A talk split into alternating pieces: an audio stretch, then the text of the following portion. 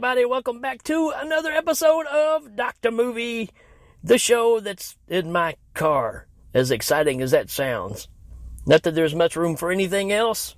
I'm driving a little Chevy Spark, so there's barely enough room for me. But anyhow, I'm not driving at the moment. Kind of on my lunch break, matter of fact. And I wanted to talk about this movie that I just checked out. I've passed on it many many a year. And I'm talking about Living Dead Girl. So this is one that, like I said, I've passed on because all the still shots and everything I saw, I totally miscalculated this movie. Um, and of course, I'm just now figuring out, you know, who made it and all that stuff too, because I really just never gave this a chance. Because, first of all, I will imagine most of you, as myself, the first thing you think of when you hear Living Dead Girl is Rob Zombie, uh, one of the songs. And being the background of what he likes, and without me being smart enough to do any research myself, um, I thought this would be a 60s, you know, Herschell Gordon type movie, you know, very low budget, not really my cup of tea. Not that I don't like Herschell Gordon, but there's a time period there where there's a lot of movies I'm just like, yeah, you know, I'm just just not into this. And I I thought it was going to be in there, and I had no idea it came out in '82, and uh, so I, I, I gave it a shot, and I tell you, I'm really surprised with this movie. Um, it doesn't get super high ratings on IMDb or anything like a 8.5 out of 10, but something interesting that I found out is uh, I, am going to say Gene Roland directed it, or it's probably Jean Jean Rollin, being that this is French. But uh, the thing about that that really got me interested, even after I watched it, was he's the one that made Grapes of Death, which I really like. Not Grapes of Wrath, Grapes of Death. Totally different movie.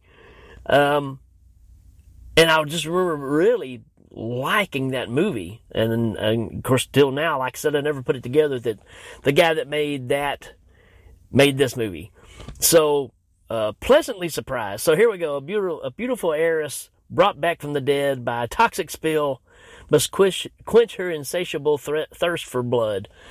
So yeah, I, you know what? I can see where a lot of movies kind of just ran with this idea.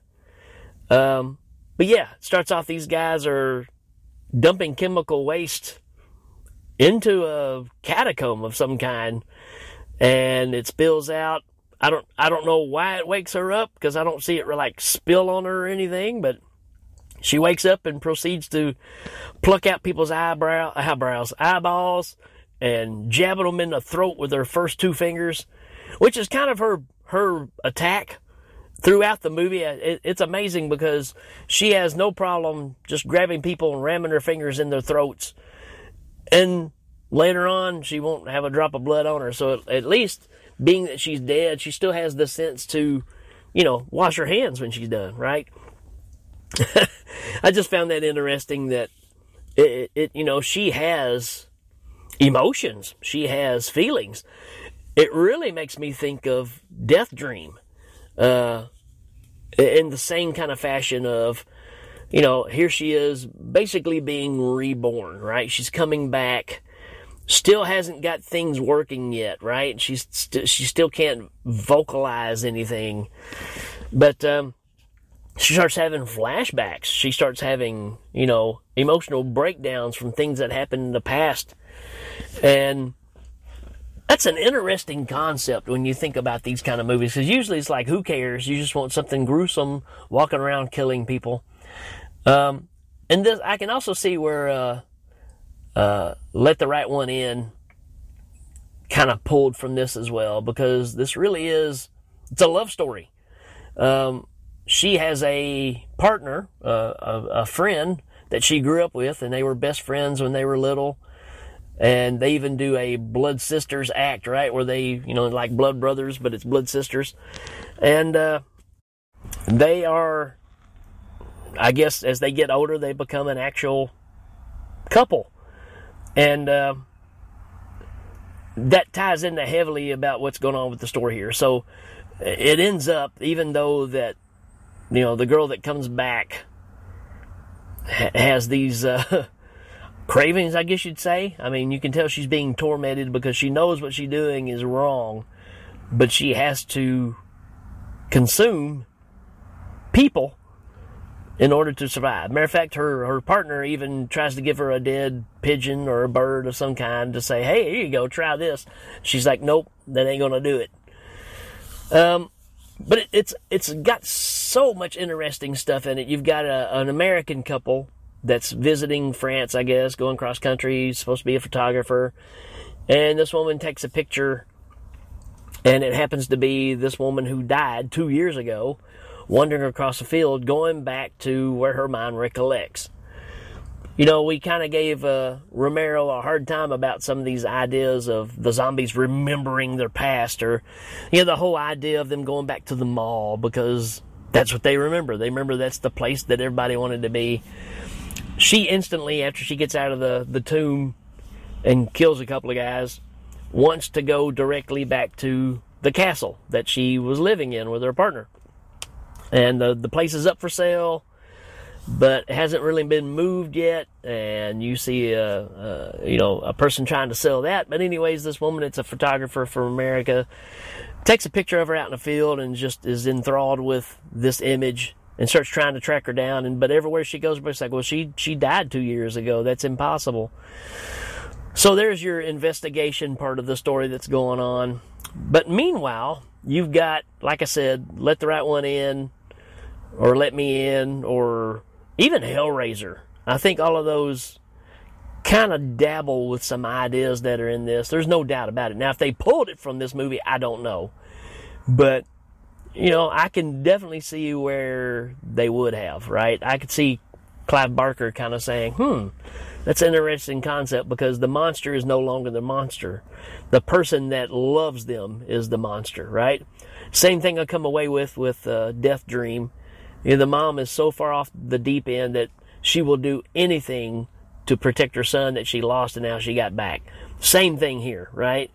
This woman is willing to go and track down people and set people on fire and hit them in the head with an axe and I mean just to supply what her mate needs to continue to survive. and even though you know the girl that's come back keeps telling her I'm I'm evil, you know, uh, you need to go ahead and kill me and get rid of me because it's only going to cause more problems. So it's this movie's got depth, way more than I expected. Because again, another issue. Well, I never saw it because every version that I saw to get came from Redemption Redemption Pictures, and that's again just really not my cup of tea as far as where they're coming from. So I expected smut, right? And it's got. Don't get me wrong, it's definitely got nudity it's got some stuff in it, but not as heavy handed as I would have expected, and not as 60 flashed out like I'd expected either. So I'm really impressed with this movie, y'all. Uh, and I don't know. I, I think there's so many ideas in this that we've seen done, but I really feel like this may be where it all came from. It's done so well. Um, this is a well made movie. And there's something about it. It, it it doesn't feel like 1982. If you would have asked me, I would have said just by scenes that are going on, I would have thought mid 70s, 76, 77 around in there. Being 82 really surprised me. Maybe it was made earlier and didn't get released till 82. I don't know. I didn't dig into the history of it. I'm giving you my reaction of seeing it for the first time. And uh, I'm impressed. I really am.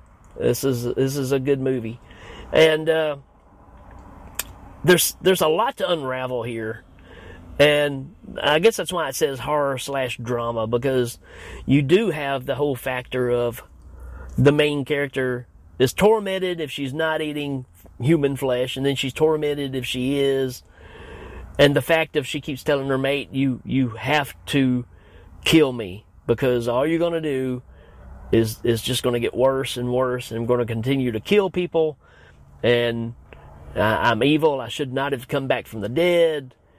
All these things are starting to be said, and I'm going to try not to give away the total movie because I want it to be a surprise of some sorts, but uh, not an ending that we haven't seen before. But again, maybe this is where it came from. I don't know. Uh, I think uh, I think this movie's been pulled from for a lot. There may be a reason that Rob Zombie wrote a song about it. If this is in fact the movie that he was referring to, I would think it would be because it is the name of the movie. And uh, wow, I, I, don't know what else to say. Uh, it's just really good.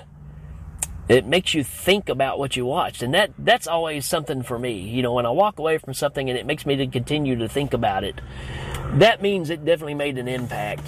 And i really think this one did. Um, it's not going to be one that i'm going to revisit a whole lot but there's no doubt if somebody wanted to watch it tomorrow i'm in right so uh, i don't know really really surprised me with this one y'all because I did not expect this at all. Um, you get some uh, awkward situations where um, the girlfriend or the, the one that's the caretaker uh, is trying to, to gather people to bring to the house for her to have. And those are, you know, those are kind of tough. I mean, because she's trying her best. I mean, she's not a serial killer.